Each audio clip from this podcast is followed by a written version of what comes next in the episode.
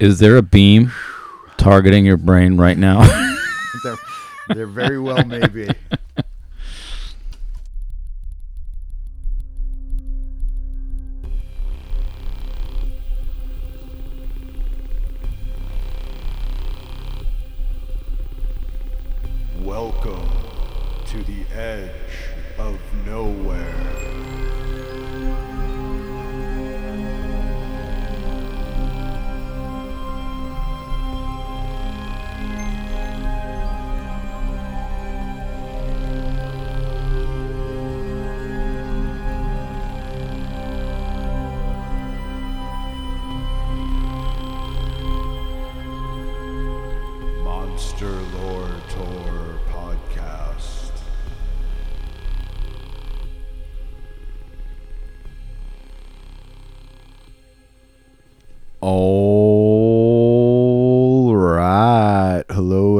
Everybody, and welcome to the Monster Lore Tour Paranormal Deep Dives from the Edge of Nowhere podcast. I'm your host, Jeremy Carr, here along with my co host and the wave to my particle, Mr. Matt Ozero, aka the Moz. How we doing today, Moz? no complaints. Kind of doing the podcasting from a spooky distance. Oh, yeah, we're entangled. Actually, the wave to my particle, that just means that we're the same thing, but only one of us can exist at a time. That's probably safer. We're Yeah. like a beam of light in this dark, dark world, Moz. Yeah. Anywho, I don't think we have anything for old business. We covered some in episode 10. It was an interview episode, so no new notes there. If you think we're missing anything, send us an email to monsterloretour at gmail.com or just leave some comments on whatever platform you're listening on. So uh, before we get going, I just want to say, you know, here, here we are at episode 11 of MLT Moz. The Spinal Tap episode. Oh, yeah, the Spinal Tap episode. We should Goes ch- up to 11. we, d- we should check on our drummer. Oh no, we went through that a while back, I think. Uh, but I just want to say we can't express enough how happy we are to be here. We hope everyone out there listening has been enjoying the podcast as much as we've enjoyed making it. And we would love to get your feedback. So if you could do us a quick favor, it would really help us out. Just give us a quick rating on whatever platform you're listening on, good or bad, doesn't matter. Still helps with the algorithms, and you know, honesty lets us know how we're doing. And if you have any questions, comments, critiques, corrections, or what have yous for us, please put them in the comments or on whatever platform you're on as well. The more comments and reviews we get, the more attention the algorithms give us, and listener feedback is invaluable to us in creating a product you actually want to listen to. Helps us all out in the end as we take this journey from hate to love with the Monster Lore Tour. And if you really want to help us out and it is within your means, please check out the different tiers of membership on our Patreon at patreon.com slash monster lore tour. Thanks, everybody. Now let's get on with this show. Today, we will be taking a bit of a tangent to cover a subject we touched upon in my previous UAP thought experiment the Havana Syndrome. We'll go through the history and theories, get into how it ties in with what we were talking about, and discuss some theories of our own, as per usual. You ready, Moz? I am ready. All right, let's get into it. So, Havana Syndrome is a relatively recent newcomer to the conspiracy realm. Yeah, we talked about this. I feel like it's older than it is.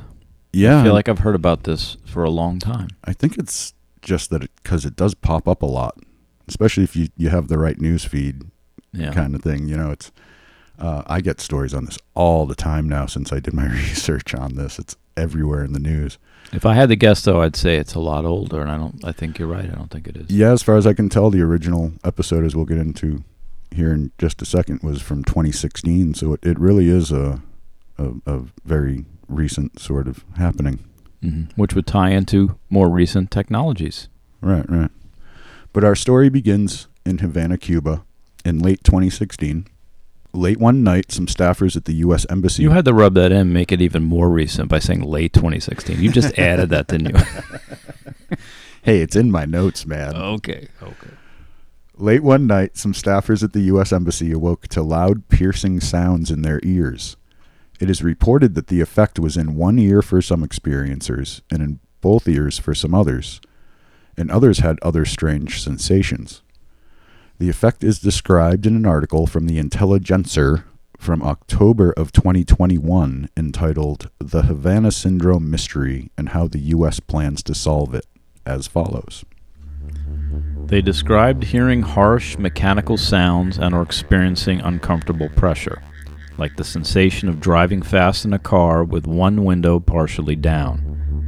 Some sufferers have said that when the symptoms first emerged, it felt like they were being hit with a beam of energy. There you go.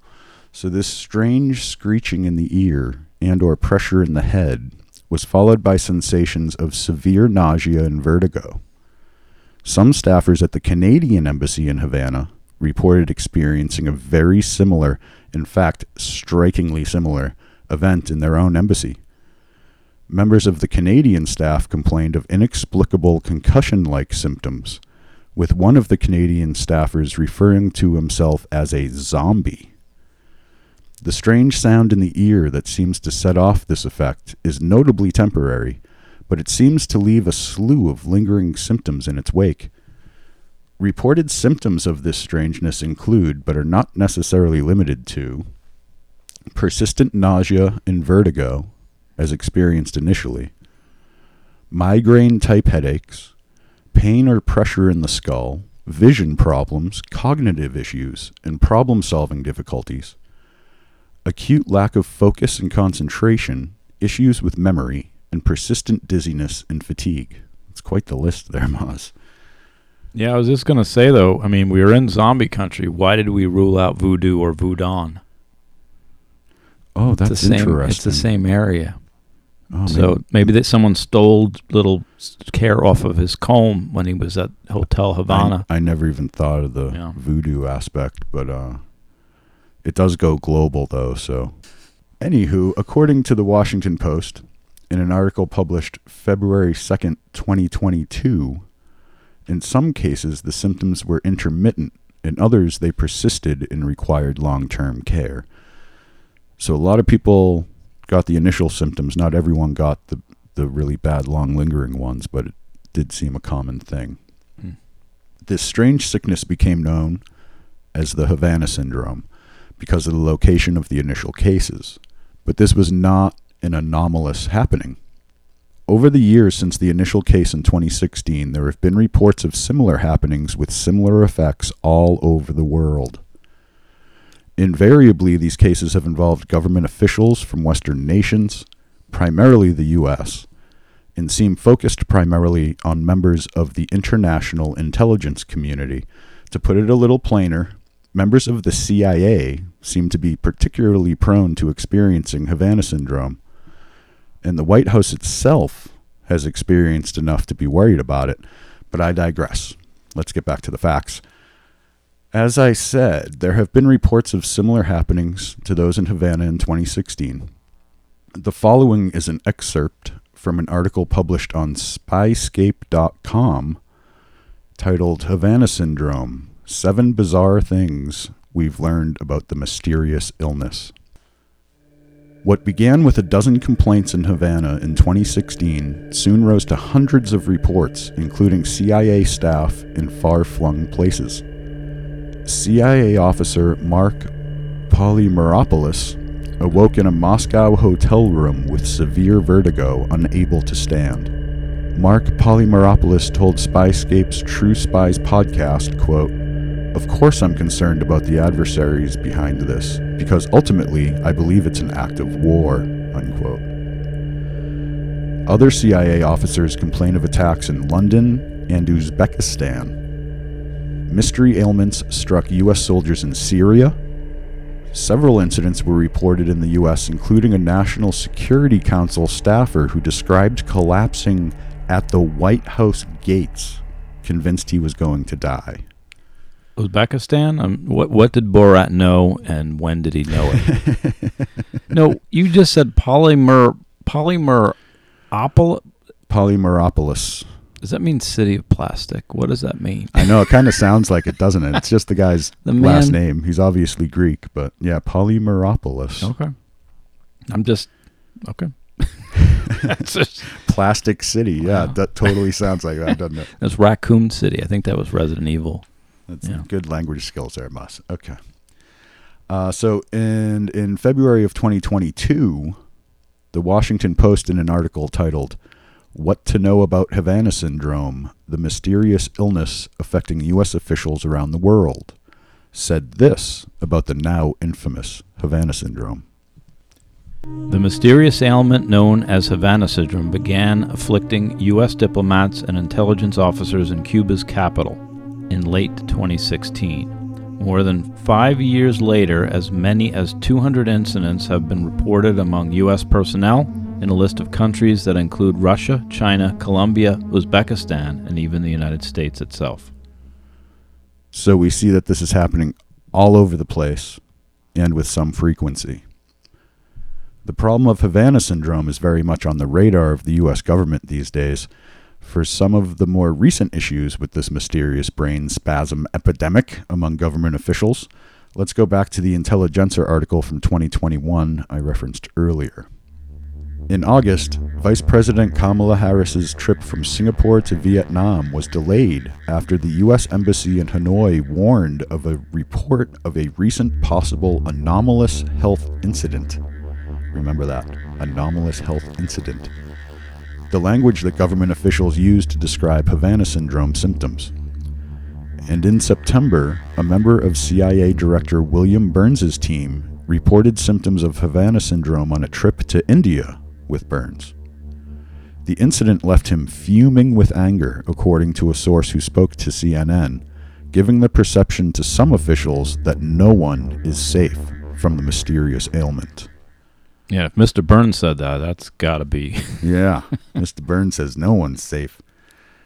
Then there's this story from BBC on January 13th, 2022. It's Over to you, Moz. Uh, British accent, if you could, from the BBC here, Moz. Okay.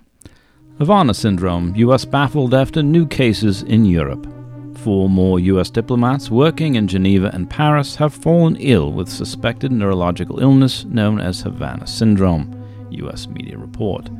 Three diplomats became sick in the Swiss city and one in the French capital last summer, with some 200 people affected over five years. Secretary of State Antony Blinken said the American government was working to get to the bottom of this mystery. Thank you much, Moz. And what's more, we have this story from Politico.com. See, I told you this is all over the news all the time. From Politico.com on March 6, 2023. Pentagon still probing what caused Havana syndrome even after spy agencies found no smoking gun. DoD researchers are testing weapons to find out what's behind the unexplained health problem.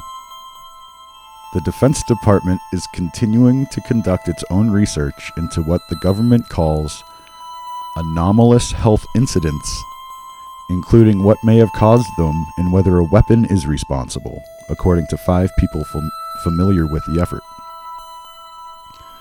The research into the mysterious ailment referred to as Havana syndrome that has affected more than a thousand government employees over the past several years is continuing despite an intelligence community assessment released last week that said there was no evidence to support the theory that the incidents were caused by a foreign adversary wielding a weapon.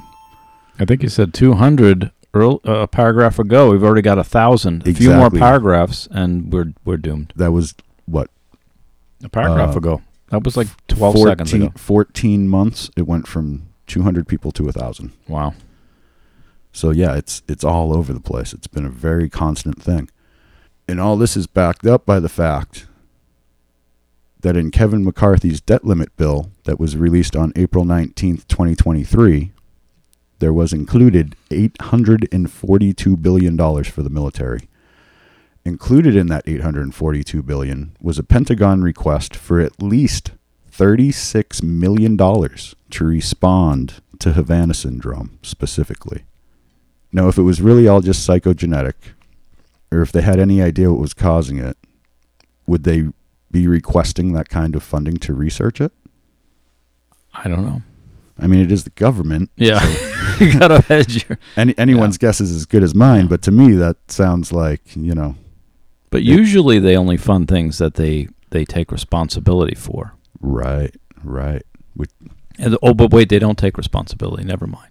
Yeah, but Have you or a loved one they may be doing a uh, you know a CYA ahead of time kind of thing as well. Yeah, they're That Sherman and poignant. Peabody in this shit.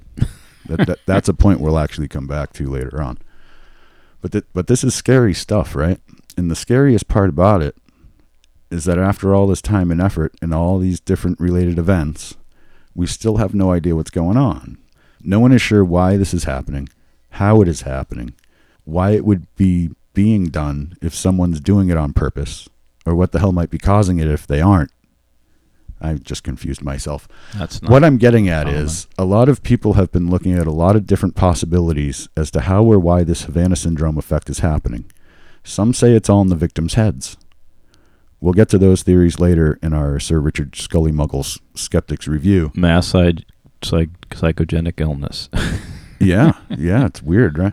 But I want to primarily focus on what seems to be the most common theory for what is causing Havana syndrome, as evidenced by the headlines and stories you'll find about the subject. The theory that these incidents are directed attacks being perpetrated by unknown entities with unknown technology. that narrows it down. It's yeah, secret, real secret weapon type stuff at work here is, is a very common theory to this. I mean, it, it's both sides of the coin all the time. But let's move on. So, where does this theory of some mysterious unseen weapon with such strange mental effects come from? Let's start at the beginning, as we like to do here at Monster Lore Tour. Here is an excerpt from the previously cited article from Spyscape. During the Cold War, beams of microwaves were aimed at the U.S. Embassy building in Moscow from at least 1953 to 1976. According to medical studies involving embassy staff, initially a beam bathed the 10 floor U.S. Embassy directed from an apartment building about 100 yards to the west. By 1975, there were two beams, one directed from about 100 yards east and the other south. The U.S. determined espionage was the most likely motive, with beams used to activate embassy bugs or to interfere with American transmissions. A shield was eventually installed, and at least officially, no adverse health effects were found. I like how they put in, at least officially. Yeah, that's the proto Havana syndrome, right? That's the first attempt. Well, at, this at is the beginning of the technology that Right. may have led to this. Wouldn't it be uh, cool though if they could like like create the shield to like beam it back to the building? I mean, that's what Bugs Bunny would do. Ooh, yeah, bounce it back on them. Yeah, Yeah, I bet, bet you the. CIA didn't think of that, did they? That's why they, They- need me. They might have by now. Call me. I'm available.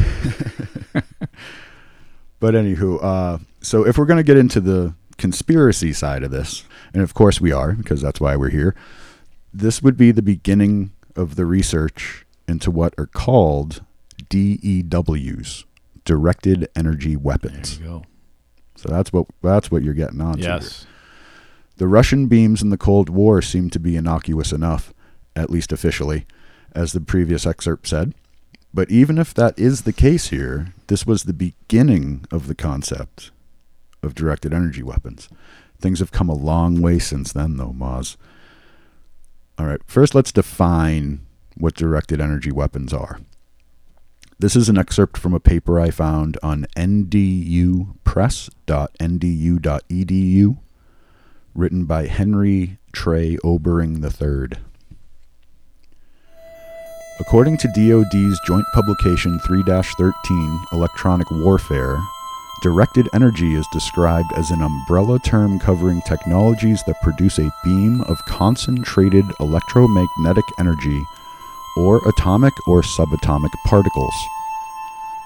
Directed energy warfare is military action involving the use of directed energy weapons, devices, and countermeasures to either cause direct damage or destruction of adversary equipment, facilities, and personnel, or to determine, exploit, reduce, or prevent hostile use of the electromagnetic spectrum through damage, destruction, and disruption. Directed energy weapons include high energy lasers, high power radio frequency or microwave devices, and charged or neutral particle beam weapons. Microwaves and lasers are both part of the electromagnetic spectrum, which includes light energy and radio waves. The distinction between them is the wavelength slash frequency of the energy. While they are both part of the electromagnetic spectrum, laser and microwave weapons operate very differently and have very different effects. I thought that was the Iridium X59 space modulator. Space modulator. so we're talking about beams and a lot of different kinds of beams with different uses and effects, okay? Jim beams. Jim beam to create a pinpoint effect from a distance without leaving any physical evidence of the attack outside of the victim's symptoms. Like what we are theorizing for Havana syndrome here. The problem here is no such beam is known to exist, at least not officially. Unofficially, there is reason to suspect that such a beam very well could and may exist. Let's move on with our history lesson here to see what I mean. Around the same time the Russians were attempting to microwave the U.S. Embassy, a man named Alan H. Frey was conducting some similar research of his own.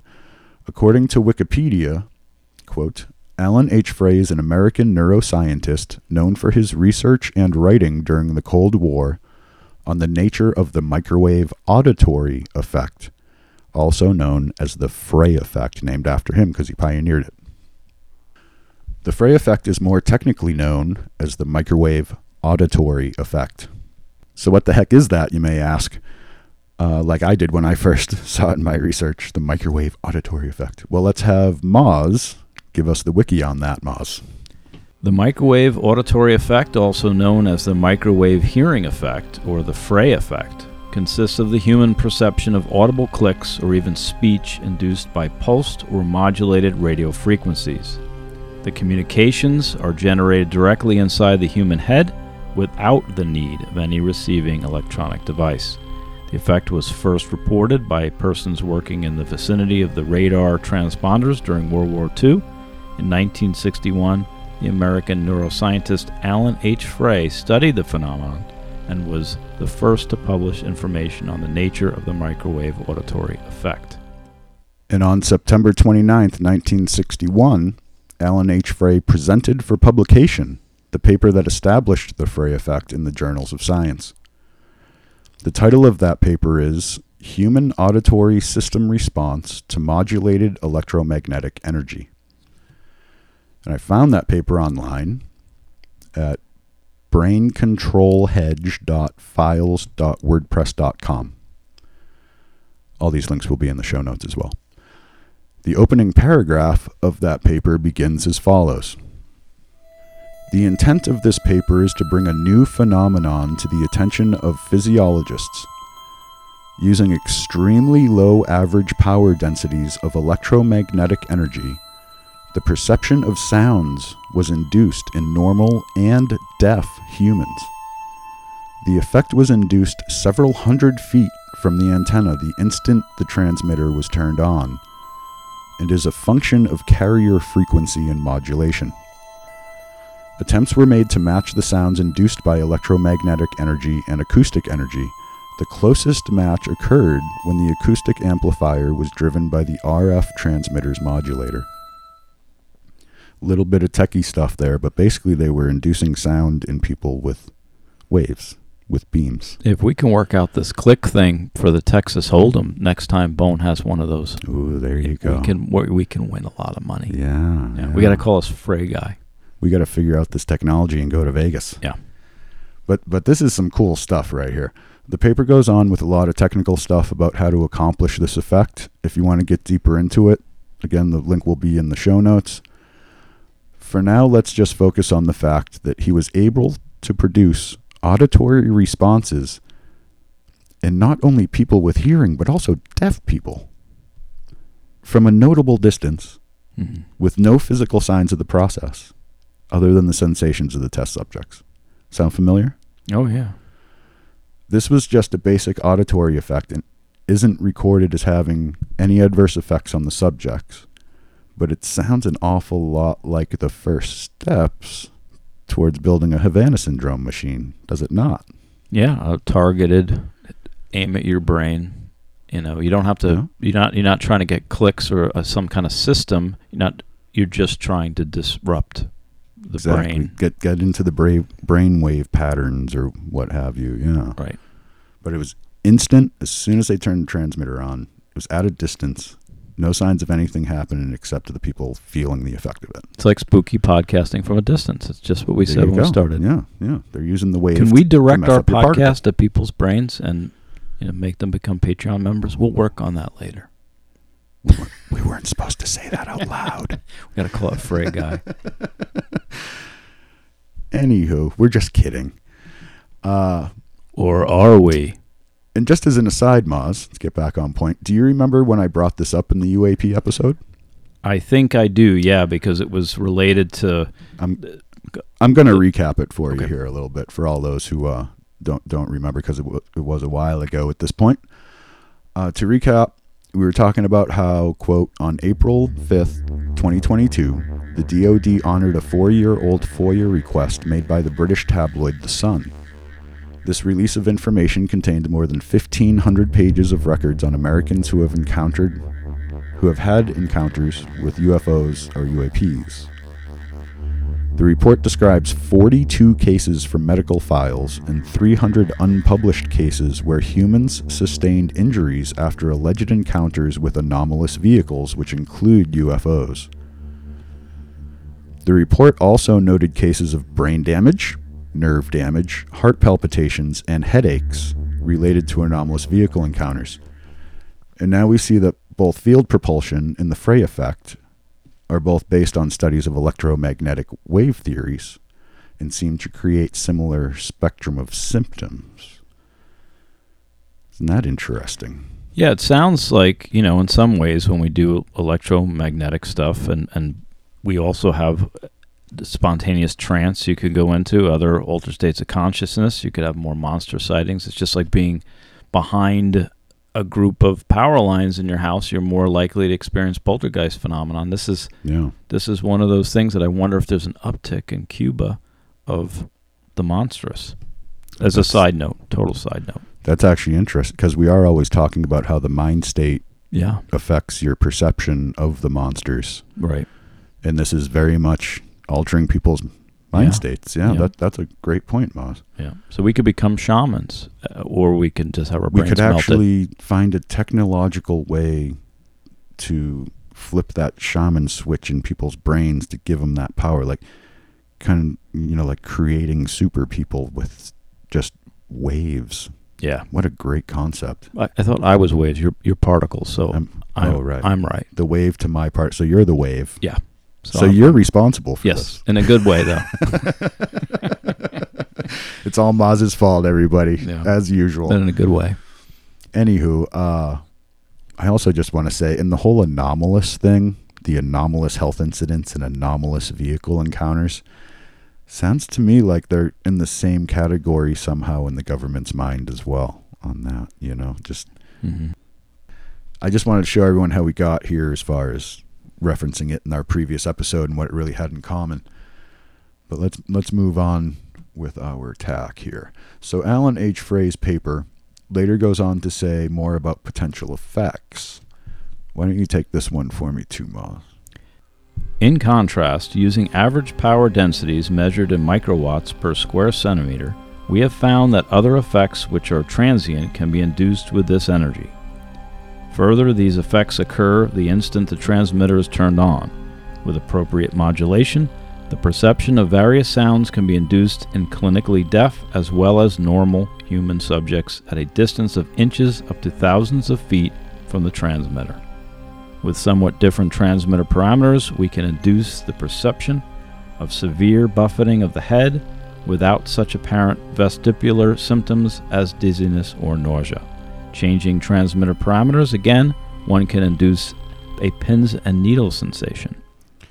So you just have to tweak those transmitter parameters, and you can, apparently start doing all kinds of weird stuff to people's brains from close up or at a good distance.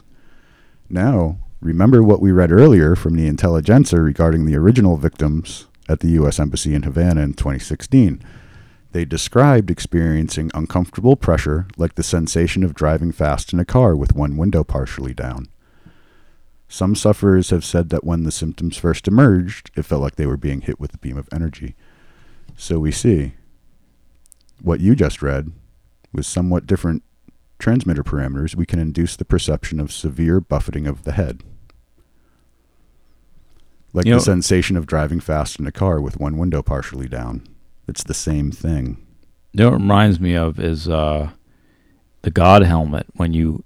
It was just what I was talking about with altered states of consciousness. If you stimulate different parts of the brain, you get different effects uh, Yeah. from doppelganger. I just was just reading about this actually for another episode. and and these things, you know, this study from Mr. Frey back in the day produced, you know, when they started tweaking the the, the transmitter parameters, Mm-hmm. they started producing kind of what seems like low level symptoms of Havana syndrome.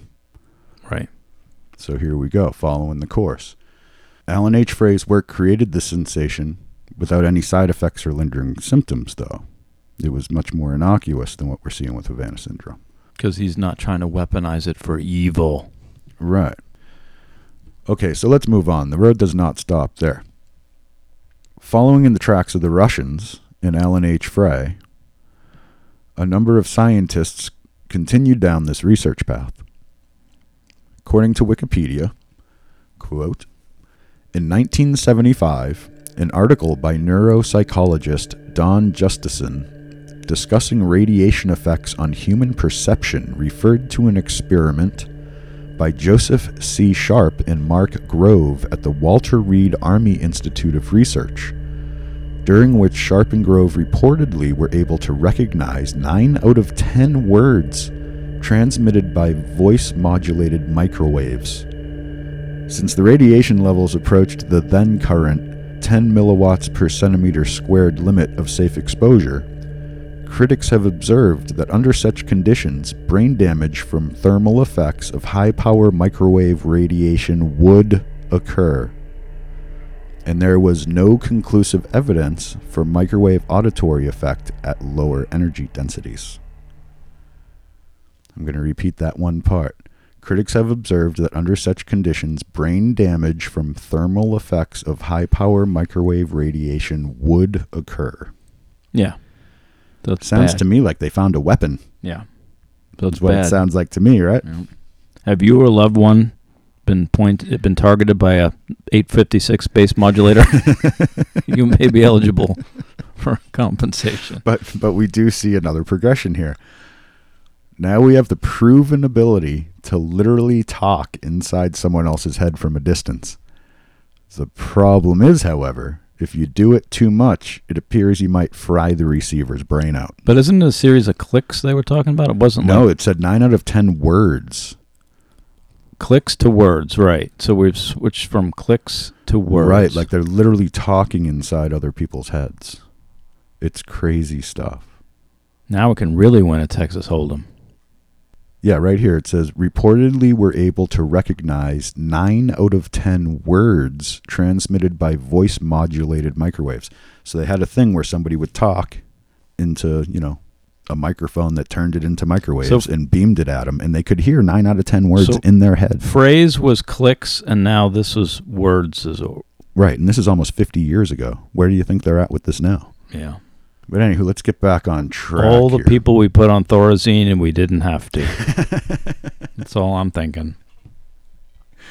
But seriously, they can do it, but if they do it too much, it looks like it's going to fry the person's brain that they're trying to talk to. But so at this point, the bad guys all ask, We can use this to fry someone's brain out, you say? And the plot thickens. One more step towards this mystery weapon we're looking for. Now, let's look at some developments within the U.S. since these discoveries in the 60s and 70s. For example, the saga of the Medusa Project. The name lets you know how ominous it is. Uh, are you familiar, Moz? Yeah, she was one of the Gorgon sisters, a head wreathed with snakes, a reflection, terrible. Medusa she was- Project, Moz. No, Okay. I'm no. the myth guy. Sorry. Okay, well, well, let's get you acquainted with this this version of Medusa then. Uh, read us this next bit from Wikipedia, if you would. In 2003 4, Waveband Corp had a contract from the U.S. Navy for the design of an MAE system they called Medusa, Mob Excess Deterrent using silent audio, that was intended to temporarily incapacitate personnel through remote application. Reportedly, Sierra Nevada Corp took over the contract from Waveband. Experts such as Kenneth Foster, a University of Pennsylvania bioengineering professor who published research on the microwave auditory effect in 1974, have discounted the effectiveness of the proposed device. Foster said that because of the human biophysics, the device would kill you well before you were bothered by the noise. Hmm.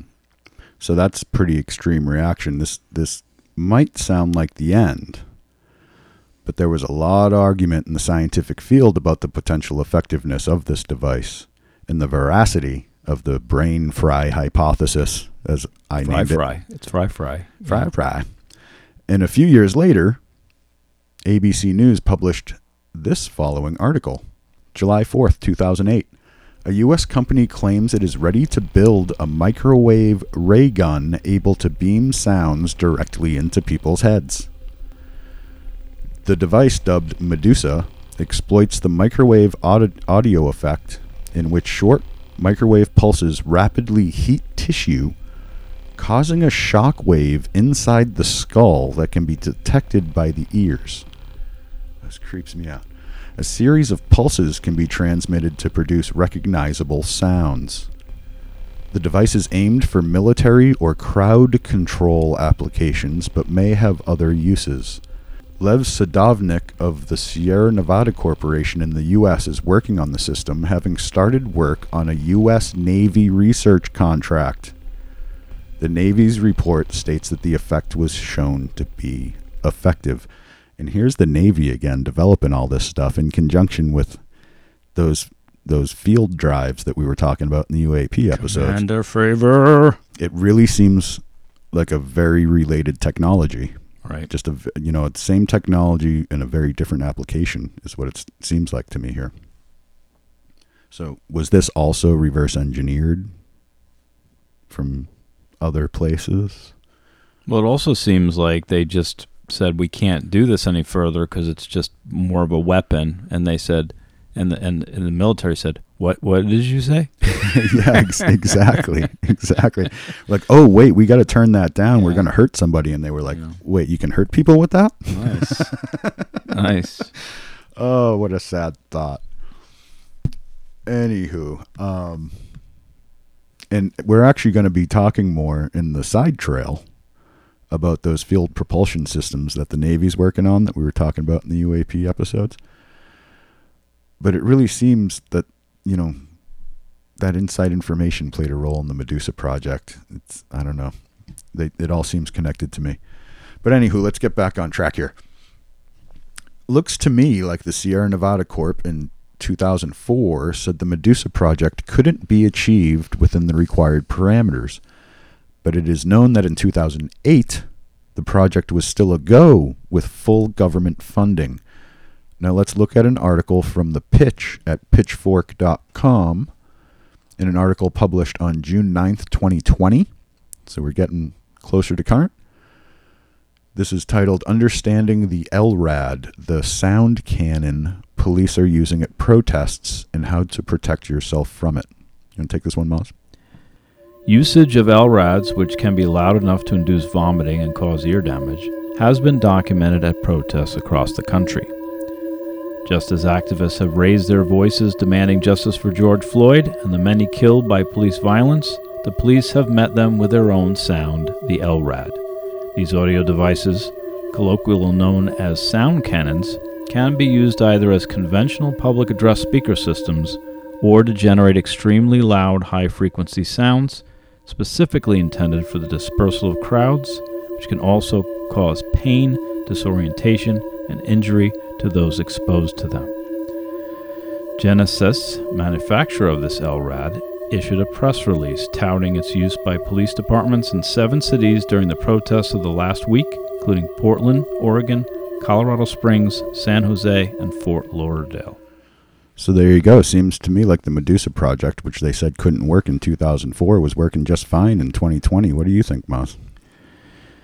Well, it's interesting, and you know me, I have to go back to monsters. Disorientation is really common. Like maybe the Kushtaka and Eorak and some of these other monsters have one of these devices. Well, or you might. I mean, but in all seriousness, it I might be serious. similar wavelengths in the brain to to those, you know, visual experiences that we can get with the monsters. Right. Maybe it is attached to the same wavelengths that are going on here. yeah. I think it's easy to turn our br- scramble our brain waves a little bit, and Just when that- those things happen, That Little one little tweak. in your frequency and everything changes. It's- Yes. pretty pretty astounding stuff, actually. Yeah, we're honed in on re- this reality is actually quite a small. It actually takes quite an effort to be Richard Dawkins and not see anything around you of any meaning or thought of or, or interest.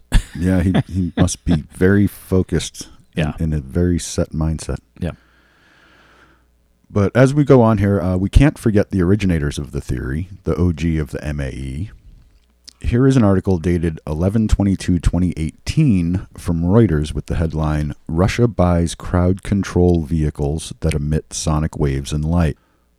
Russia's National Guard, which polices anti government protests, has purchased two vehicles fitted with a laser and a sonic sound system to disorient people, raising fears among the opposition they could be used to disperse peaceful protesters. The two minivans, fitted with what is described as a non lethal system, cost a total of 65.2 million rubles, which is just under 1 million American dollars at the time according to a public procurement order posted online which indicated they had been delivered in October. If necessary, they could use something like this against crowds in the streets, said Lubov Sobol, a, a Navalny ally, who listed a number of other high-tech crowd control vehicles at the authorities' disposal. And there you have it. The Russians seem not to have given up on the R&D for MAEs. So we have the big two from the times we've covered so far the US and the Soviet Union slash Russia, both seemingly in the hunt for this type of weaponized tech. They seem to just keep tweaking their transmitters and seeing what happens next. Is it is it time to panic yet here, boss? The only thing I went with this with this was 5G. When you said we were doing this, that's the only thing I looked into. 5G. Yeah, well, you got these things where they're setting up more and more just basic to Sure, to sure. get data. And all they got to do is tweak that transmitter a little, and they can Right. give us all the Havana syndrome. yeah, we got Musk setting up all this stuff. We have uh, You know, all these tran cell towers around us. you just think of the number of satellites and Yeah, orbiting the planet, staring down at us all the time. yeah, Just tweak those transmitters a little bit, man. yeah. I'm doing this weird like nipple twist action at Moz with my fingers. I think he's a little concerned. Dang, dude, a purple nurple. Anywho, now let's do a little Heidegger shuffle. Roll on from the past into the already determined future of the more recent past. Did you just purple nurple me with like in your mind, like with a brain beam? Purple nurple. I Heideggered your purple nurple. Okay, then. Alrighty. But anywho, our Heidegger shuffle. Roll on from the past into the already determined future of the more recent past and find ourselves back in 2016 again, where the original incidents happened. Sherman In 2016, there was a breakthrough paper in the field of MAE, microwave auditory effect, and it didn't come from the US or Russia. Any guesses? Moz? You left out China. Good guess. All right, hold on to your hats. It's time for my gratuitous geek out moment of the week here. In 2016, mere months before the original incident in, in Havana, a trio of Chinese scientists published a paper entitled, quote, Theoretical Analysis of Transcranial Magnetoacoustical Stimulation with Hodgkin-Huxley Neuron Model. Dang, that's a mouthful. Sounds like it's from the 19th century or something. But let's unpack that. Real. Yeah, the quick, Huxley part. Yeah, it's very Yeah. perennial. right? Keeps coming up. But let's unpack that real quick. Uh, transcranial magnetoacoustical stimulation, TMAS, as we will call it from here on out. To keep it real simple, and for our purposes in this discussion, is basically next gen Frey effect. The Hodgkin Huxley neuron model is, according to Wikipedia, a mathematical model that describes how action potentials in neurons are initiated and propagated, and it is used to create artificial neural networks. Previous experiments worked on the theory of transcranial magnetic stimulation, which is essentially the Frey effect. So that's TMS. We're missing the A, right? This paper is based on the theory of transcranial focused ultrasound stimulation, TIFUS, used in a novel way to create their hypothesis of transcranial magneto-acoustical stimulation, TMAS. So they're using the wa- the audio as the as the wave to ride into your brain. They're using the electromagnetic and, and ultrasound. Because transcranial magnetic stimulation is very short. Well, I, I have uh, here is an excerpt from the paper's introduction to explain just that. Transcranial magnetic stimulation, a non invasive brain stimulation tool, has been used for treating and rehabilitating neurological and psychiatric disorders. However, the spatial resolution of TMS is more than several centimeters because the magnetic field cannot be effectively concentrated. It means they're not pinpointing that spot on the brain that they really want. It's a little too big. Additionally, the stimulation depth of TMS is limited because the alternating magnetic fields obey Laplace's equation. So they can't get deep enough into the brain to necessarily hit what they want either. That's what that's. Compared with TMS, transcranial focused ultrasound stimulation is a non invasive method for brain stimulation that can complete a stimulation at a high millimeter resolution level, less than 2 millimeters, so they can hit exactly what they're aiming at with that. More than 40 years ago, Frey et al. and Ballantine et al. have demonstrated that TIFAs had neuromodulatory potential. Its effectiveness in neurostimulation has been confirmed in mice, rats, monkeys, and humans. TIFAs can stimulate intact brain circuits of mice and can modulate visuomotor behavior in monkeys, as well as the activity of the primary somatosensory cortex in humans. Okay, you may be asking what is the primary somatosensory cortex in humans? I think I, I know that. well, let me tell you. According to simplypsychology.org, the somatosensory cortex is a region of the brain which is responsible for receiving and processing sensory information from across the body, such as touch, temperature, and pain. So it's basically your nervous system. Your senses, the somato body. Right. So that we see some more brain control here. It stimulates brain circuits in mice, so it can you know instigate neural activity. And what I found most interesting there was it can modulate visuomotor behavior in monkeys. It mean they can move their eyes around. So like if you have a way to see through the monkey's eyes, you Mhm. can then steer their eyes with this thing. This is what Odin did with the ravens. It's like a tech style yak. yeah. It's, it's a exactly. tech yak. Oh my Tech god, it's yak. a tech yak. There's a next T-shirt idea. oh no. OMG, it's a tech yak. Wow, I'm gonna make myself a tech yak. We really the more we get into this, the more I actually want this technology in my hand. I want a T-shirt deal. Is what I'm talking about. All right, anywho, uh, back to this paper. This paper was looking for more advanced applications of these theories to help improve treatment for people with neurological, physiological, and or psychological ailments. It's very well intended. There is nothing directly sinister about this paper in itself. But Alan H. Frey and all the other academic Russian and American scientists that followed him were intent on the same thing. They were looking to help but their countries invariably took their findings and attempted to weaponize them. And it does seem quite coincidental that this paper was released in China mere months before the Havana incident. Add all this up, and now you have the big 3 in the Mhm. Havana Syndrome conspiracy race US, Russia, and China. Nice. So that concludes our history lesson portion of this. Uh, before we get into our theories and reckonings and all, let's look at it from one more angle. What do the headlines say about it? Duck. I actually found a lot of headlines from the past seven years concerning the saga of Havana Syndrome. So, as not to go on all day with them, because we could, I'm going to have Moz read an article from February 3rd, 2022 from aljazeera.com that does a good job of summing up where this story is at now. Moz? Directed energy may cause mysterious Havana syndrome. U.S. panel. The findings leave open the possibility that illness reported by U.S. diplomatic staff could have been the work of adversaries. A panel of technical and medical experts convened by the U.S. intelligence apparatus have found that some cases of so called Havana syndrome may be caused by directed electromagnetic energy. The findings released on Wednesday shed further light on the mysterious illness an uncommon mix of ear pains, vertigo, nausea that hundreds of U.S. diplomatic workers have reported around the world. They also leave open the possibility that the illness, at least in a few cases, could be deliberate attacks by a U.S. adversary. Eric Lander, director of the White House Office of Science and Technology Policy, said in a statement on Wednesday that the panel worked for nearly nine months and was the first of several expert groups to have such extensive access to intelligent reporting and patient data.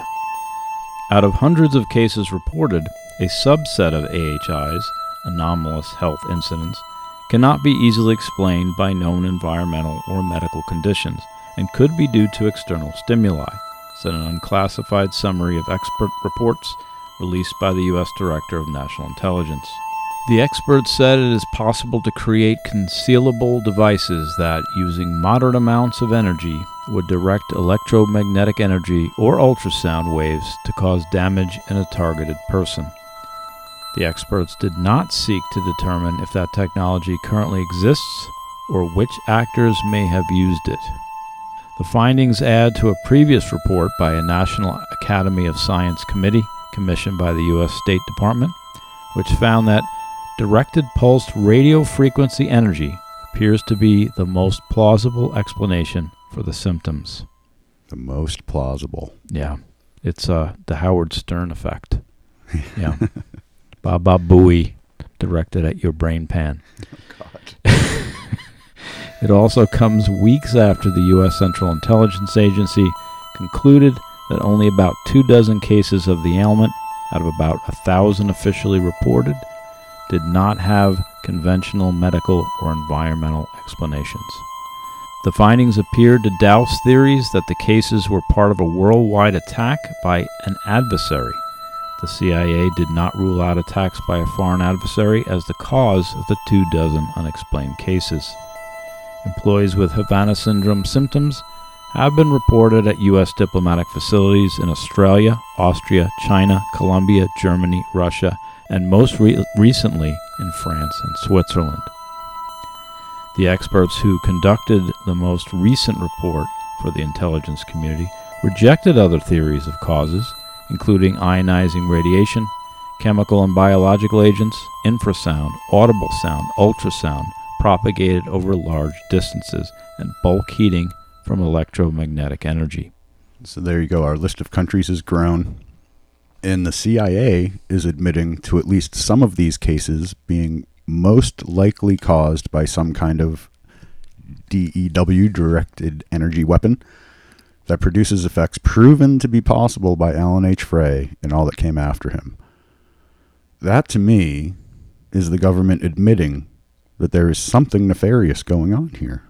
Have they ruled out too much Cuban cigars and rum drinks from the Caribbean? Uh, rum could definitely do that to you. It sounds like it matches a lot of the symptoms that I experienced in the DR, which is not too far from there. I once got a headache I thought was going to be permanent from rum. Yeah. the Caribbean effect. But to add to this theory, here is an even more recent headline from the Washington Post on June 23rd, 2022.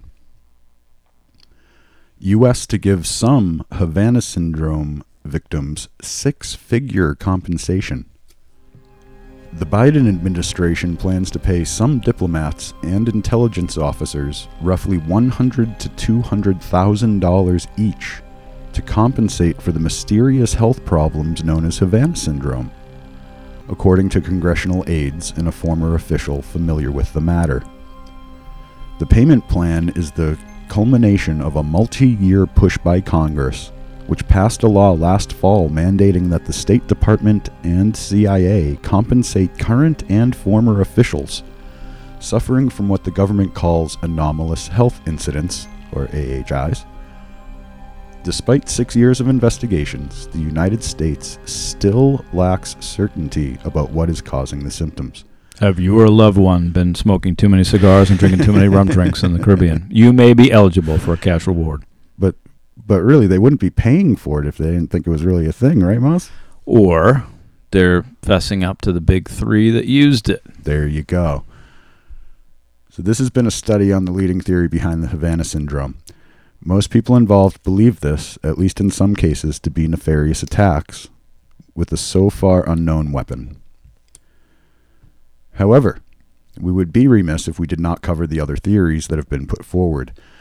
One notably different take on the issue comes from Canadian scientists who have been looking for a possible chemical based cause of the Havana syndrome. Here is a blurb from the aforementioned Spyscape article. Dozens of Canadian embassy staff and their families also became ill in Havana 2016, leading Canadian researchers to suggest Havana syndrome may be linked to chemicals used in pesticides, insecticides, and nerve gases. Cuba launched an aggressive campaign against mosquitoes in 2016 to stop the Zika virus, spraying in and around offices and diplomatic residences. Separately, the U.S. academies looked at chemical pollutants along with other possible causes, including an infectious disease, but decided the explanation didn't add up. So the chemical theory did ultimately seem to have something to it, and the CIA got on board with the Canadian hypothesis and was able to determine that chemicals in the environment could possibly explain a good number of the cases, but it couldn't be rationally applied to all of them. It's theories such as these that led the CIA to debunk the mysterious origins of a lot of supposed Havana syndrome cases, but in the end, as we've said, there were still dozens left that could not be explained away by anything other than a purposeful attack on the victims. Looks like we've got ourselves a full blown conspiracy here, Moz. Now let's get into our own theories on this. I wrote out a few potential conspiracy theories, culminating with my very own Ahul Guano theory that's battier than cookie dough. Then we'll hear what the skeptics have to say about it. You ready, Moz? I'm ready. And I'll, I'll let you do your theories before we move on from this, too. But let me get through these ones I wrote out first. Okay. And see if you have anything to add. So, theory one the U.S. has been the target of a foreign power who is using this against us. This seems to be the underlying thought people have on this, including many of the U.S. government officials and victims involved. Does this make sense to you, Moz? No. That no? Um, oh, I guess you got to say it first, then I say no. Okay. So you don't think it's a foreign adversary using this against us? No, I, I, I'm I'm more interested right now in the technology as to who the evil tw- twins using this. Uh, you know, it's just that's politics. Just all up for conjecture, basically. Yeah.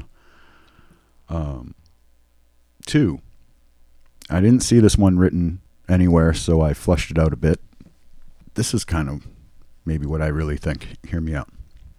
What if the U.S. is doing this to itself? The U.S. is testing a new tech they want to get battle ready, but they don't want anyone to know they have it. Testing it on their own people in a way that makes it look like foreign attack would be a great way to throw everyone off the scent, and this would explain a lot of factors. The fact that the targets are primarily U.S. intelligence personnel, but never anyone too high ranking or seemingly important to the chain of command. Kamala Harris. Yeah, they warned her first. Okay.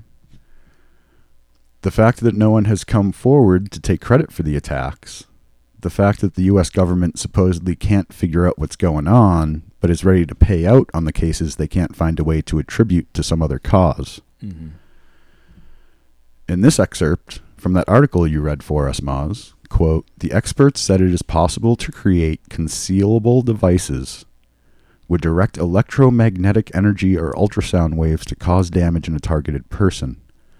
The experts did not seek to determine if that technology currently exists or which actors may have used it. Unquote. So they know it's a thing, they admit it's a thing, but they're not going to try to figure out who's behind it? It all seems very ominous to me, Moz. This is the darkest timeline conspiracy in the mix here, as far as I can come up with. Is the U.S. government using their own people for guinea pigs for this new weapons tech, just playing it off like they have no idea what's going on? Are they going to come kick my door in and make me disappear for this one, Moz? Because I was really hoping this podcast would go on for a few years before that happened. I was trying to think of taking it over, so I think this works into my master plan. Pinky in the brain, the brain just takes over the pinky at some point. Oh no. Yeah. So I'm the pinky? That's not good. you're the thumb, you know, Oh boy. Sergeant Hulka. That did not go where I was thinking it would. But anywho, let let me know what you listeners think about that theory in the comments, please. That the CIA is actually behind all this. But anywho, the saga continues. This article is from Politico.com, published on March 6th, 2023. Pentagon still probing what caused Havana syndrome, even after spy agencies found no smoking gun. DoD researchers are testing weapons to find out what's behind the unexplained health problem. The Defense Department is continuing to conduct its own research into what the government calls anomalous health incidents, including what may have caused them and whether a weapon is responsible, according to five people familiar with the effort. The research into the mysterious ailment referred to as Havana syndrome that has affected more than a thousand government employees over the past several years is continuing despite an intelligence community assessment released last week that said there was no evidence to support the theory that the incidents were caused by a foreign adversary wielding a weapon. So let me cut in here for a second. I just want to point out how that last paragraph kind of sums up the whole situation with Havana syndrome. I like how you pointed while you said you were pointing out. they continue to research how this could be done with a weapon, while at the same time claiming there is no evidence to believe that it is caused by a weapon. 1975, some of these things you're talking about. Yeah, and it goes way back. Yeah. It is so hard to lock in on anything with these stories to the point that one has to start at least weighing the possibility that the whole thing is being misinformationed into just nonsensicalness. But Just- that's that's what I thought when I, I we started this. I thought that this was even. You said 1975. Some I feel like the Havana syndrome is an older phenomenon than 2016. And Well, We that's gonna- that's the first cases that got the name. right, They've They obviously now that we've gone through it, obviously the technology's been being worked on for decades. You know, it started in the 60s. When I got drunk in the DR, it was the Punta Cana syndrome, which was definitely mamajuana and, and cigars. But uh, let's let's get back to this article. You want to read the rest of this for me, Moz? I certainly can. The Pentagon's research arm, including the Army and Air Force research laboratories, are testing weapon systems to try to determine what could cause the symptoms, according to two former intelligence officials with knowledge of the efforts.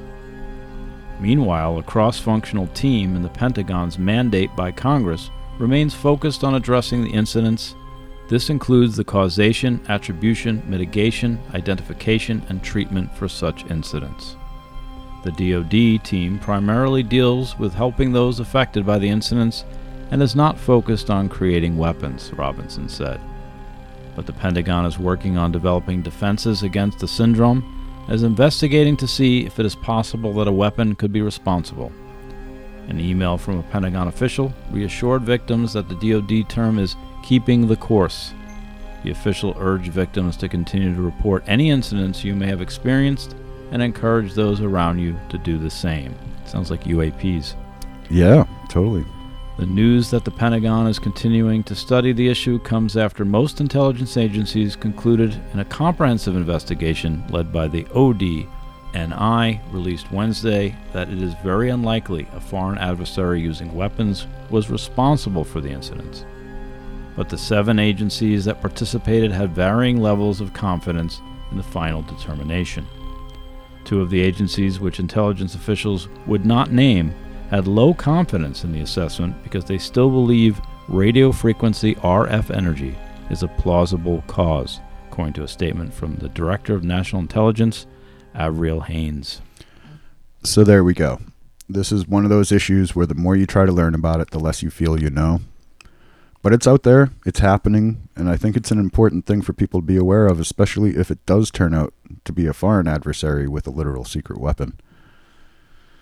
So you said you had some theories on this as well, Moz. But what do what do you got for us? Yeah, I feel really much safer that it's the CIA using it as as using it on their own. I feel much safer with that. What we- Oh, it What? sounds so horrible, I but it's actually a good I point. don't know. it's actually a good because at least it's in our hands and not someone else's, right? Yeah. Even if our hands aren't No, really the right know. hands.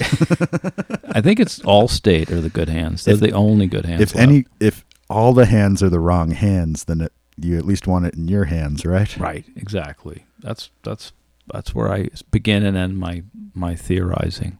Oof. No, I the only thing, and I told you this before we started. The only thing I looked into when you said you were going to do the Havana syndrome was the 5G, because that's what I thought.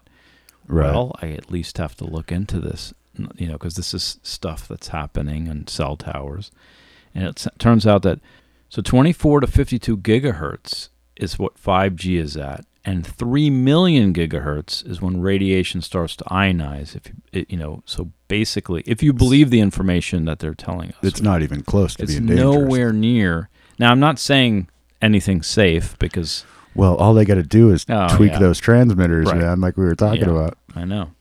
I, I think that uh, I think maybe Cuba has 6G, and that's what I'm. Oh. That's my my theory. I'm holding out for 8G. that's when it I really even start know what it messing with your brain. You know. But the other thing I and this is what I, I this is my only understanding of this stuff is you know ECT electroconvulsive therapy. It's when they they hooked you up. Basically, it's electroshock treatment Right. back in the day. The newer, kinder way of doing it. No, this is the older. Oh, you're talking about way. the old Bzz, nasty bzz, way. bzz. Okay. Yeah, the transcranial stuff that you were talking about.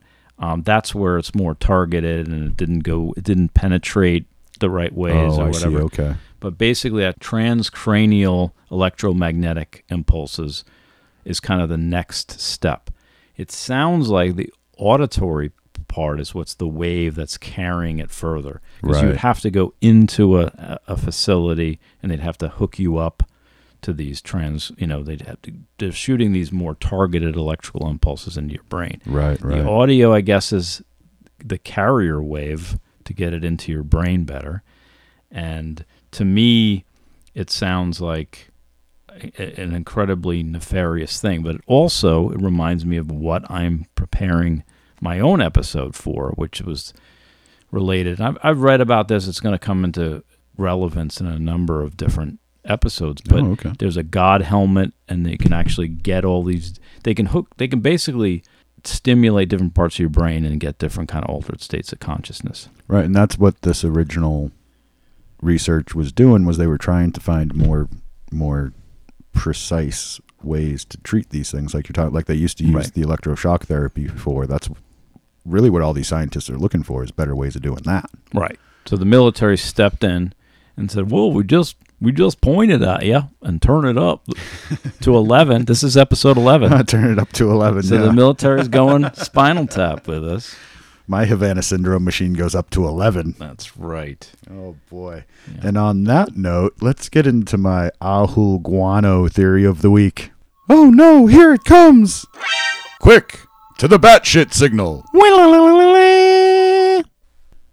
The reptilians did it, of course.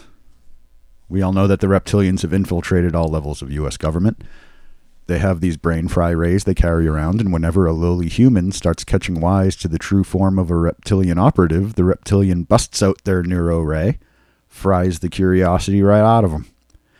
It would make sense that the CIA would suffer most from this, as they are the ones who would be most likely to catch on to such shenanigans by our alien overlords. What do you think, Moz? i like it i think i think you're onto something there Nice.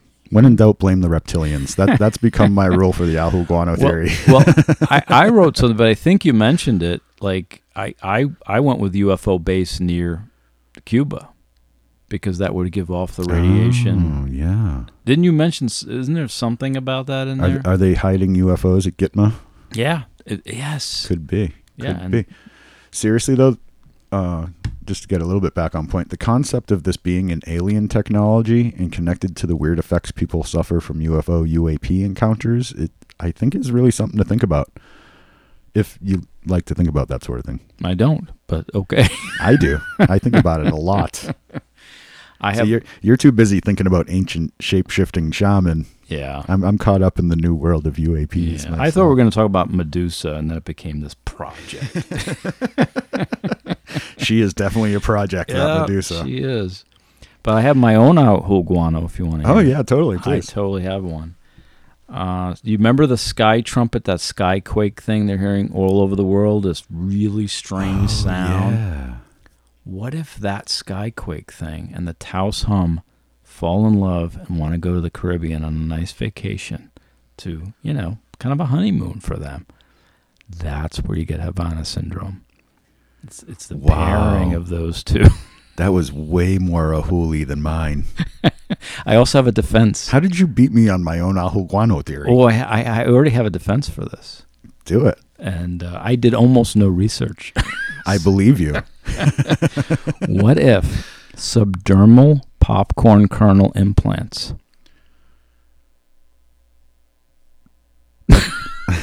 That sounds like a really, really just like twisted form of torture. No, no, not as a torture. You implant all the kernels under their skin and then heat them up with a microwave. No, this is your. You just do a few as a canary in the coal mine. If they start to pop under your skin, Oh. you ah. know to get out of the area. This is a warning system. Interesting. People are willing to put chips in, like Musk. Have Musk put chips in their brain so Where- you. Where would you put these kernels specifically? You this is the. This is just the prototype of this project. It, it's a canary kernel, though. Yeah, Yeah, you just if put a few in there. yeah. Put, put- I, I would guess offhand, since you put me on the spot, you do a few in different locations of your body, Mm-hmm. mostly around the brain, because that's what they're targeting. True. Do it in the head. Yeah. Yeah, yeah. Or So you, just like one in each temple. Oh, that's gonna hurt so if bad. If you don't want pops. anything as invasive, I'm just thinking this now. What about earrings filled with uncooked popcorn? that's a much better theory. And then Yeah. when it starts popping, you know, Yeah. to get the hell out of there. Yeah, exactly. I like the earring thought much better than the subdermal thought. I'm glad you. I'm glad you came back around on that one. Well, All right, enough of this ahuli nonsense. Let's uh, switch gears and get into our Sir Richard Scully Muggle Skeptics review. You're you're you're full of crap, and that's the nicest thing that I can say. All right, so obviously there's a whole lot of skeptics when it comes to Havana syndrome. There have been a number of articles and even a couple of books, which I will note have very low ratings online. I just want to say that selfishly. But uh, they stick to the old adage it's all in your head. The skeptics say that the supposed victims of Havana syndrome are suffering from a psychological or physiological affliction that required no outside force to manifest. It's all in their heads.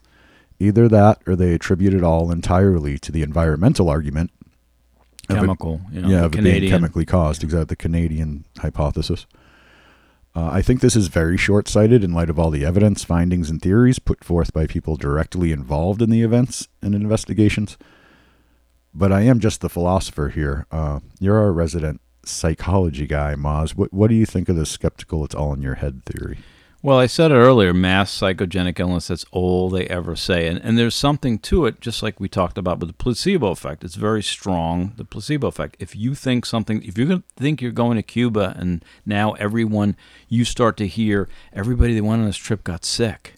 And then you come back and now you're, you know, you feel it's just like the Ouija board phenomenon to some degree. Right, Right, I mean, there's something to that, but I don't give it a lot of weight. I, I feel like people are there to do a job.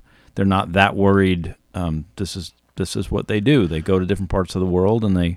I, I don't think they would be that frightened that they would manifest an illness.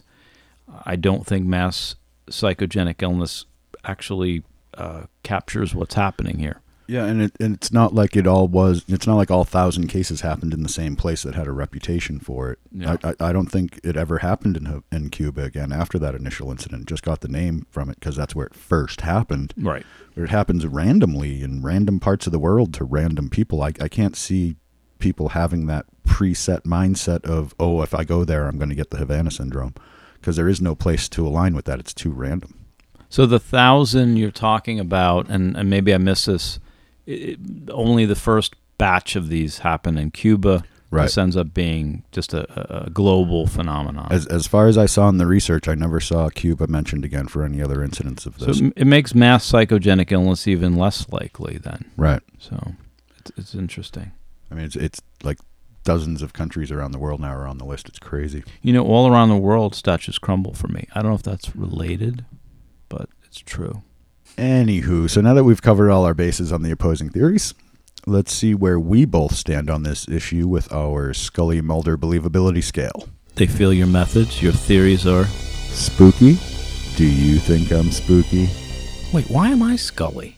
You want to go first? Do you want me to go first? I'm going to go first. I, a thousand is a big N, but it's not a monstrous N. So about a thousand people are reporting some type of illness. That's not huge. It's pretty big though.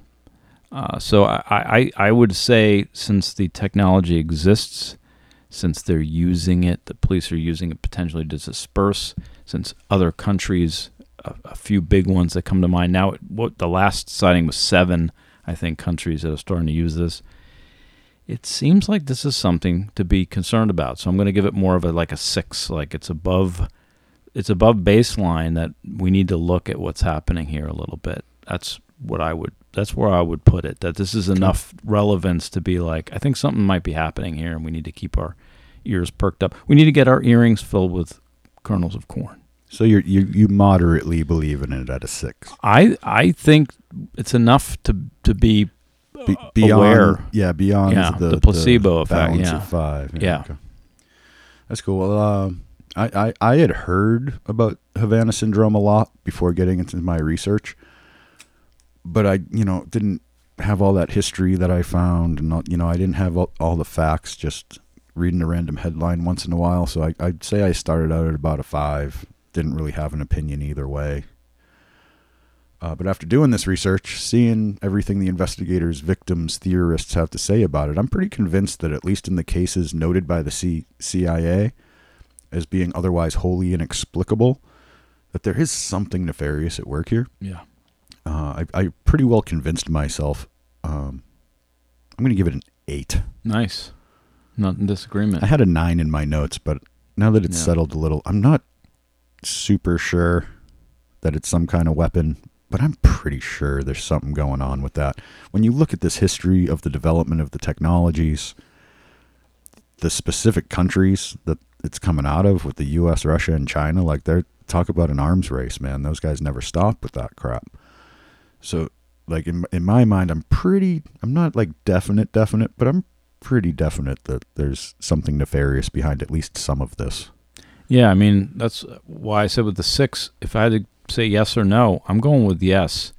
You know, And uh, all right, well, uh, let's wrap it up here with our final segment, Wolfman Puck's Cryptid Culinary Corner. Your entree, sir. Oh, smells good. All right, I just want to warn everyone this one's gross. Not that they aren't all gross at some level, or at least most of them.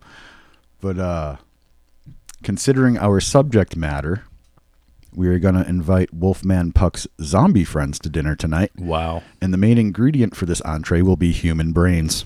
Dang. Wait, wait. Oh, because they're being already cooked for you. You're just taking advantage of the fact that they're already cooked. See, you always take advantage of what's happening in a in an evil and nefarious way, and then win. It's terrible. I don't even want to do mine now.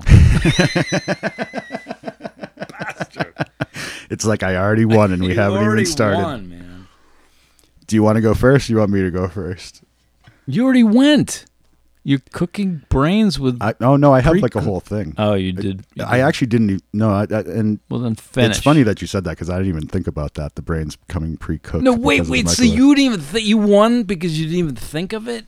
I have to tell you what you. we have to go before we know who won. Oh man, we'll just finish. Well, now you can. I'll do mine, Yeah. and then you can take your pre-cooked brains thing because I didn't even use that. No, you already got it. You already did it because you did zombies, which is perfect.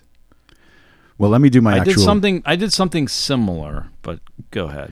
But you win in that. Let me do my actual breakdown of the meal here.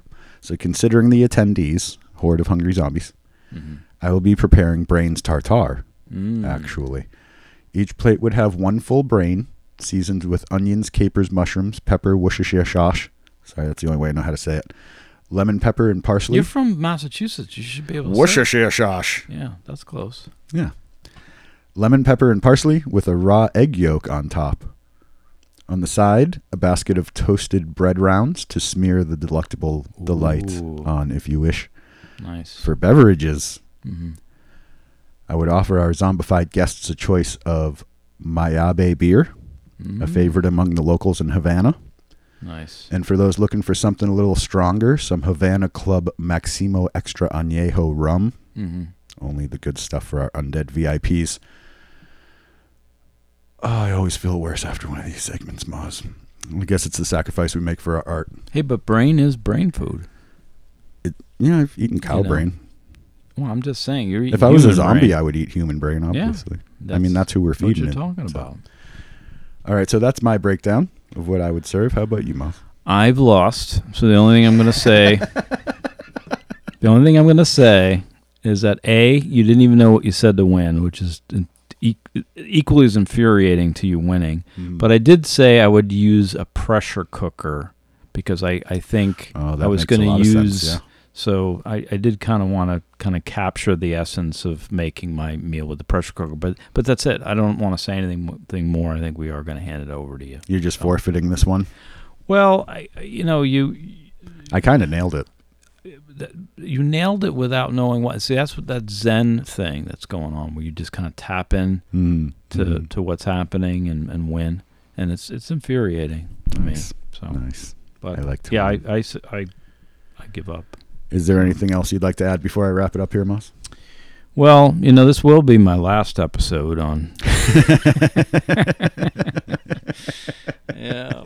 The zombies ate his brain, everybody. zombies Moz will ate not my be brain. returning next week. Why are you pointing that thing at me? Put, put you always bring this equipment in here and you point it at me. What what what is this about? And, and now people will believe me when I say that you quit after every episode because this is like the third time you've done it on mic, I think. At least second. Yeah, I've quit a lot more times than that. Oh, he quits after every episode.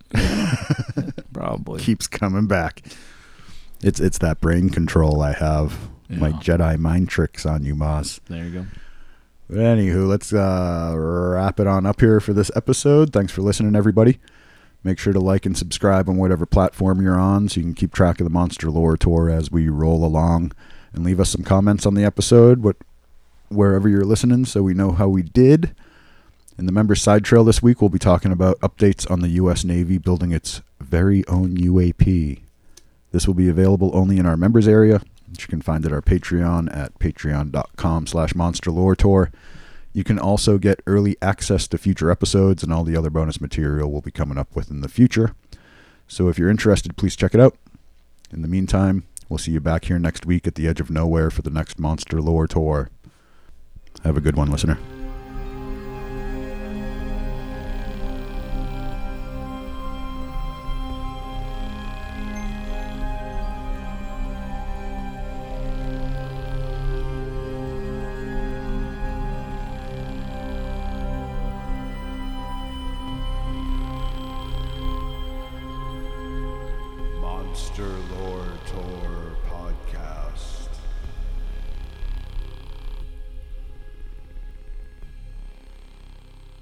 I got to turn your gain up a little bit higher than mine. We shouldn't sing all the gains are down again because we've done that before. All the gains are down. down the gains are down. Shut up!